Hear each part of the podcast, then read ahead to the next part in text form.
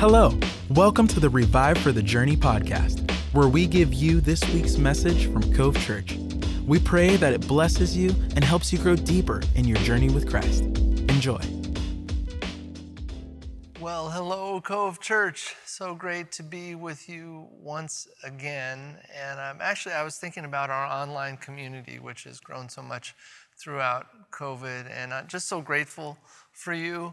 I know that this weekend, at least in Oregon, mask mandates go away in terms of indoor, and that might mean we see some of you back in church in person. It might mean some of you still stay at home for various reasons, and I just want you to know for all of that, we're just glad you're part of this family. We want you to know that you're just absolutely essential to the life of this church, and it can feel distant at times because we're looking at each other through screens, but I just want you to hear again how much you mean to us, regardless of if you're in person or online. We are just so glad you're here.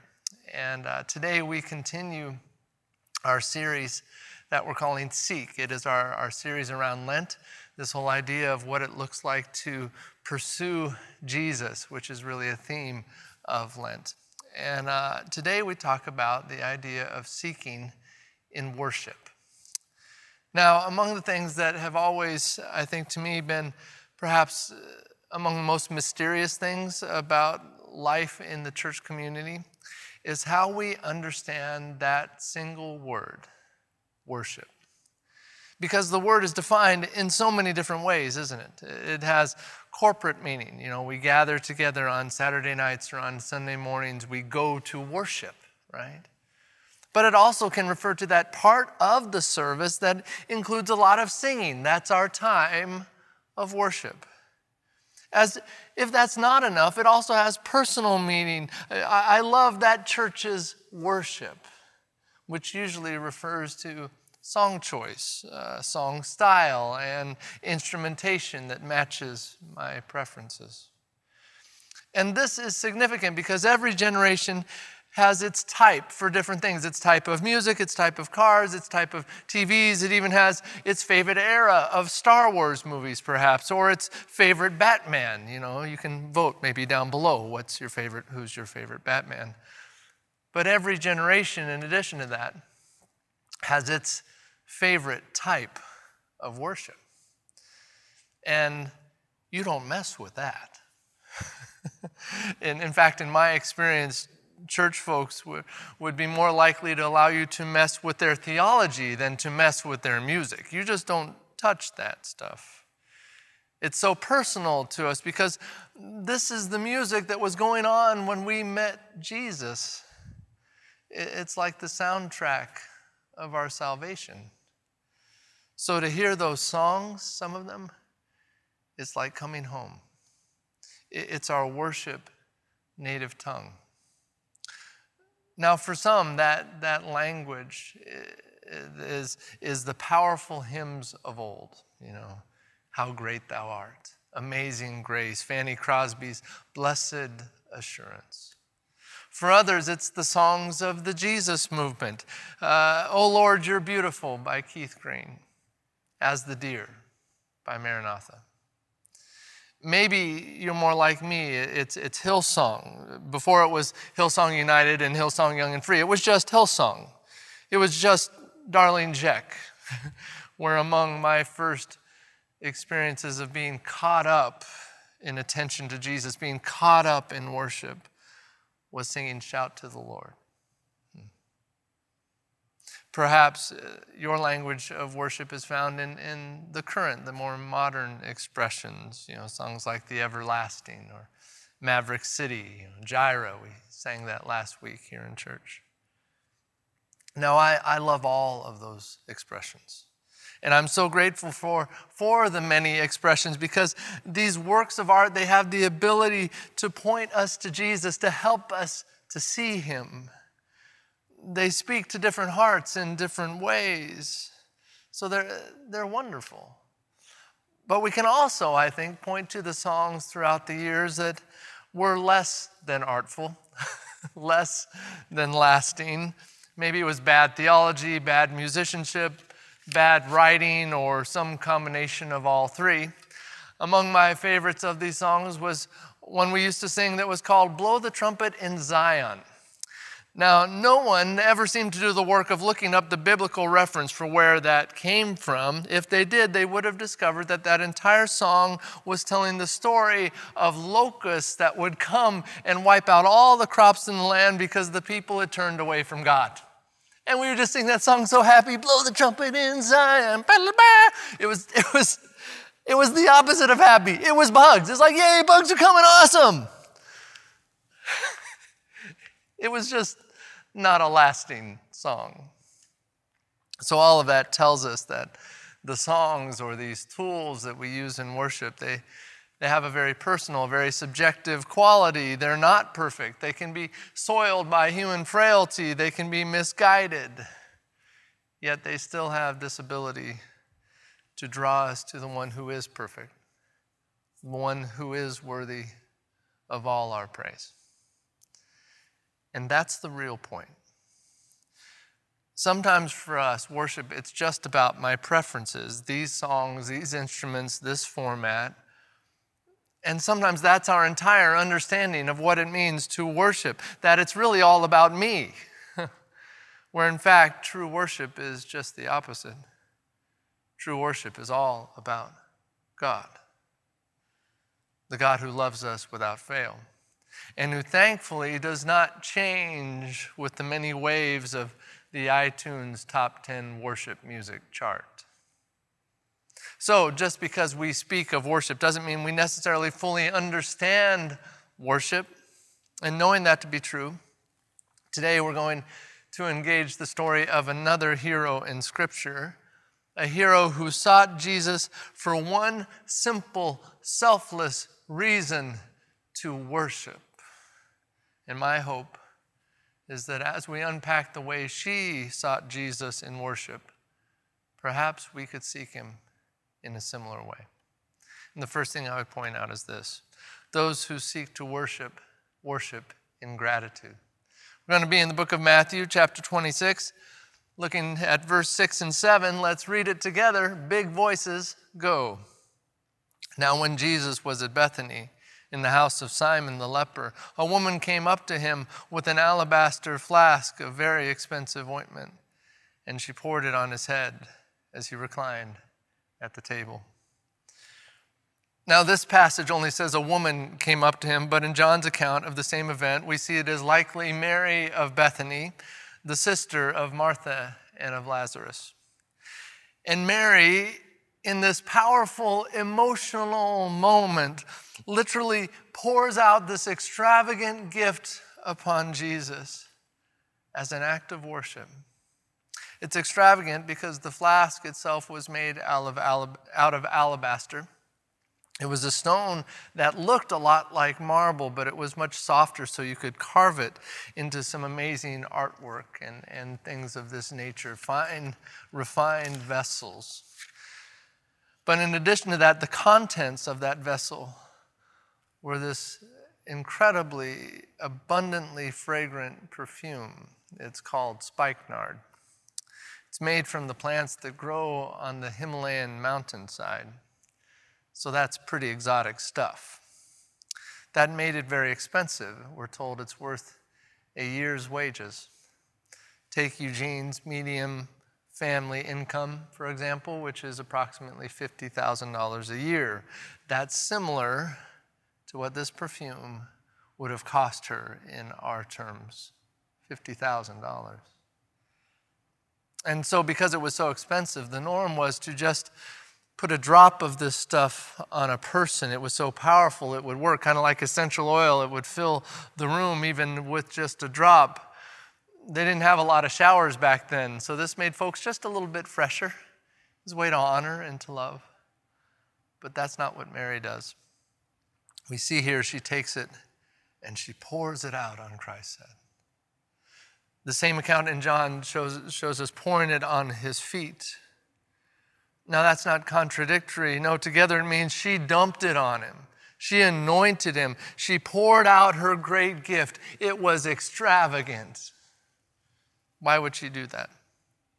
Well, ultimately, because she was overwhelmed with gratitude. Gratitude for what, you might ask? Well, for starters, look whose house they were at. Simon the leper. Now, that's more than just a catchy nickname he picked up in school somehow. No, Simon had been a leper, all right? Can you imagine going to Simon's house back then? Hey, nice to meet you. I'm Simon the leper. Put her there. And you're like, I think I'll pass on the handshake. Thanks for that, Simon. No. But here they are at Simon the leper's house. Why? Because Simon wasn't a leper anymore. Jesus had healed him. He was grateful. People didn't show up to his parties when he was a leper, but now they do because he's healed. Now that's a pretty good reason to throw a party, but if that's not enough, don't forget, Lazarus was Mary's brother, and Jesus had just raised him from the dead. So this was also a back from the dead party. This was a resurrection party, right? And there ain't no party like a resurrection party, because a resurrection party don't stop. This was a gathering of gratitude, but not just for what Jesus had done, but also for what Jesus was going to do. We'll see later in this passage, Jesus says, she did this to anoint me for burial, that he was going to give his life for all of us. And she was expressing that profound thanksgiving for what Jesus had already done, but also somehow she was expressing gratitude for what Jesus would do. That's what made this act of worship so powerful. Thanking God for what he's already done and thanking him for what he's yet to do. That's what should fuel our worship, this kind of gratitude that I want to bestow upon Jesus, the most valuable, the most sacrificial, the most extravagant gift that I can in my worship. Knowing that nothing I could give will ever compare to what Jesus has given to me. That because I have experienced extravagant love, I have to respond with extravagant worship, because extravagant love fuels extravagant worship. This was possible because this woman, she saw Jesus for who he was. Mary saw Jesus for who he was, and so she couldn't help but give it all. She was so grateful to see him. Reminds me of a story. There was an elementary school classroom, and the teacher had the students drawing for an activity, just sort of free drawing, whatever you'd like to draw. And she goes to one student and says, hey, what is it that you're drawing there? And they say, well, I'm drawing God. And she laughs and said, sweetheart, nobody knows what God looks like. And the child looked up and said, well, they will after I'm done with my picture. Our problem is we don't see all of who God is. Yet Mary saw more of who Jesus was on that day. She recognized this was the God of extravagant love, and that love called for an extravagant worship. But see, our world doesn't know what to do with extravagance. Just as we will see later, the disciples didn't even understand what to do with it. Yet even though so many didn't get it, Mary was willing to bring this extravagant gift to Jesus. Are we willing to do the same? See, our world may punish extravagance, but God's kingdom is defined by it. Remember, this is the God who gives everything. This is the God who first breaks the jar over us, the God who pours out his life of unmatched value over our lives of unmatched need. God is extravagant love. So our lives and our worship must be marked by a similar extravagance. She poured out her jar just as Jesus was pouring out his life. And in the same way, our lives can and must respond by bestowing great gifts upon Christ, because those who seek to worship they walk in gratitude. That's the first thing. Here's the second. Those who seek to worship walk in beauty. Let's continue the passage, Matthew 26, 8 through 10. Let's read it together. Big voices, go. And when the disciples saw it, they were indignant, saying, why this waste? For this could have been sold for a large sum and given to the poor. But Jesus, aware of this, said to them, why do you trouble the woman? For she has done a beautiful thing to me. See, I think the question for us when I read that is, okay, how do I replicate this? If I'm gonna look at that, how do I replicate and do what she did? Jesus was right there in the room. And because of that, Mary was able then to pour this fragrant offering onto his head, onto his feet. But it's not the same for us. Jesus isn't here in that same way in this season. But here's what's so cool. Just prior to this event in Matthew 25, Jesus told this parable about a king who represented God, who said, I was hungry and I gave you food, and I was thirsty and you gave me water, and I needed clothes and you clothed me, and I was sick and you took care of me, and I was in prison and you visited me. And everybody said, Lord, when did we see you hungry and thirsty and needing clothes and sick? We don't remember doing that for you. In Matthew 25, 40, this is the reply. The king will reply, truly I tell you, whatever you did for one of the least of these brothers and sisters of mine, you did for me. How do we accomplish doing beautiful things for Christ? In part, by doing beautiful things for Christ's kids, for people. Among the things that we have hoped to do here as a church more than anything else this year is simply show kindness to our community, knowing that it is God's kindness that leads us to turn to him, to experience him. And you even saw some of this in the announcements today, but talking about breakfast burritos and donuts for teachers. We've also done cookies and treats for healthcare workers. And in fact, a few weeks ago, we've had some little kid basketball teams that have been practicing in our gym because the schools weren't open because of COVID. And so we decided we wanted to do more than just let them practice, but at the end of the season, we invited them downstairs in our fireside room and we said, we just put out a banana split bar for you. We just want to give you this just to say we love you. We're glad you've been a part of our world a little bit. And my hope is that when those kids think of church, they think of banana splits. They think of ice cream. They think of something good, something beautiful. And to me, there's really nothing more beautiful than a banana split. That, friends, is worship.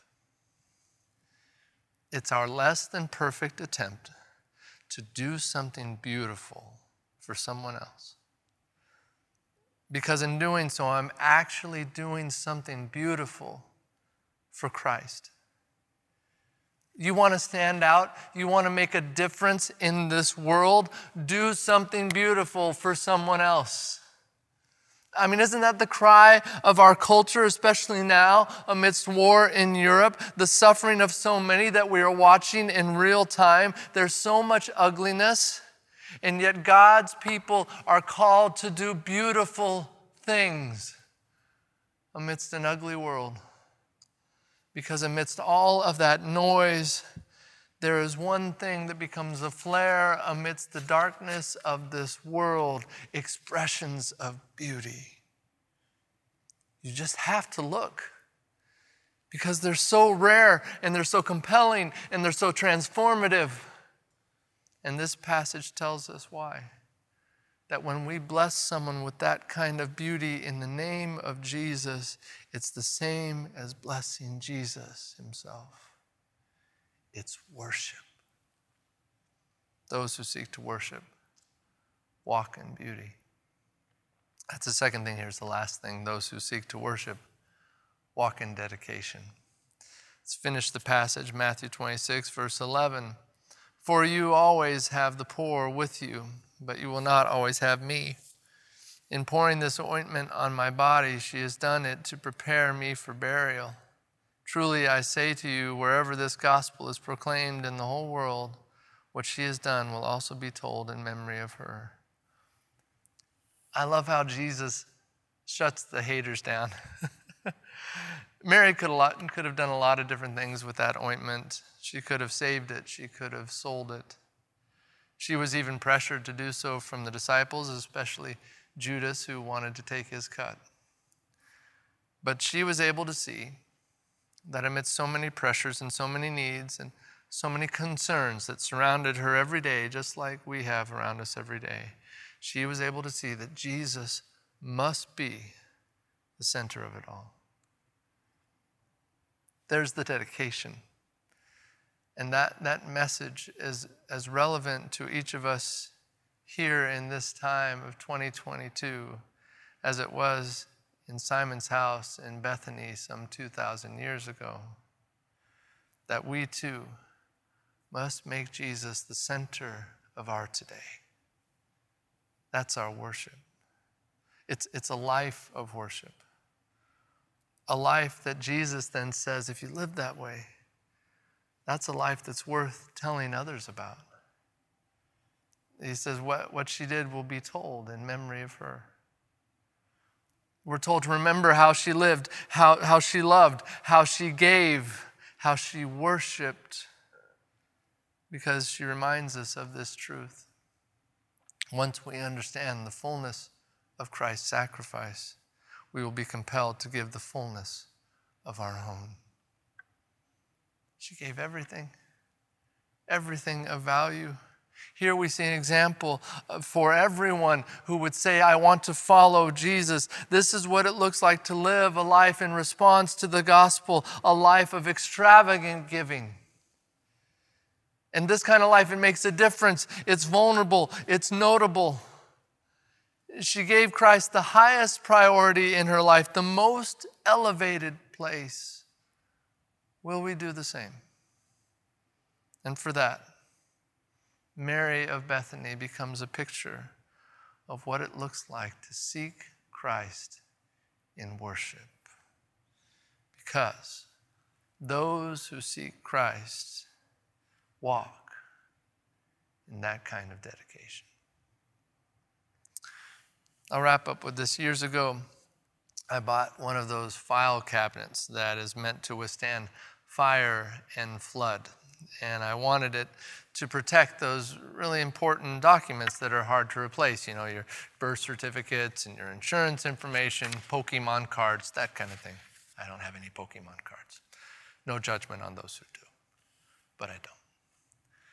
But I bought this thing, and on the outside, it looks really big on the outside, and it weighs a lot. It's heavy. But you open it up, and there's really not much room inside. And so I had to make some decisions at that point as to which things mattered most in my life, which things that I want to make sure I kept no matter what. I had to decide what I would make room for and what I would let go of. Our lives are not so different, friends.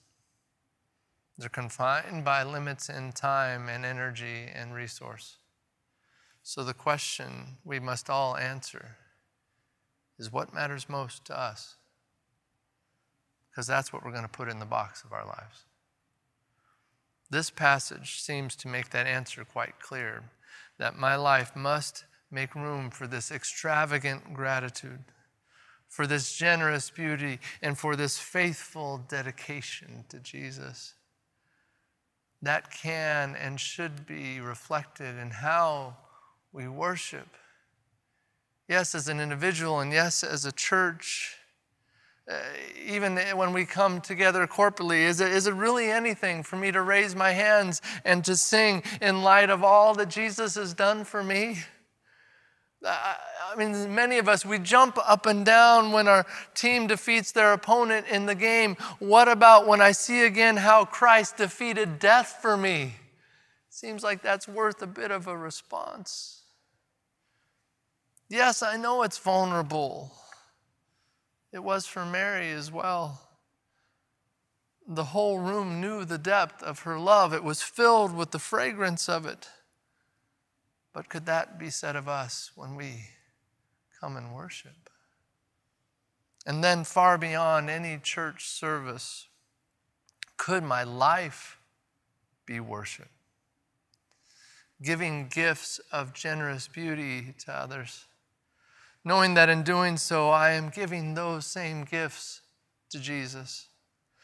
Could I live a life marked by dedication, so genuine that Jesus would say, well, you want to tell people their story? Those seems to be the things we could pick up and put into the box of our life.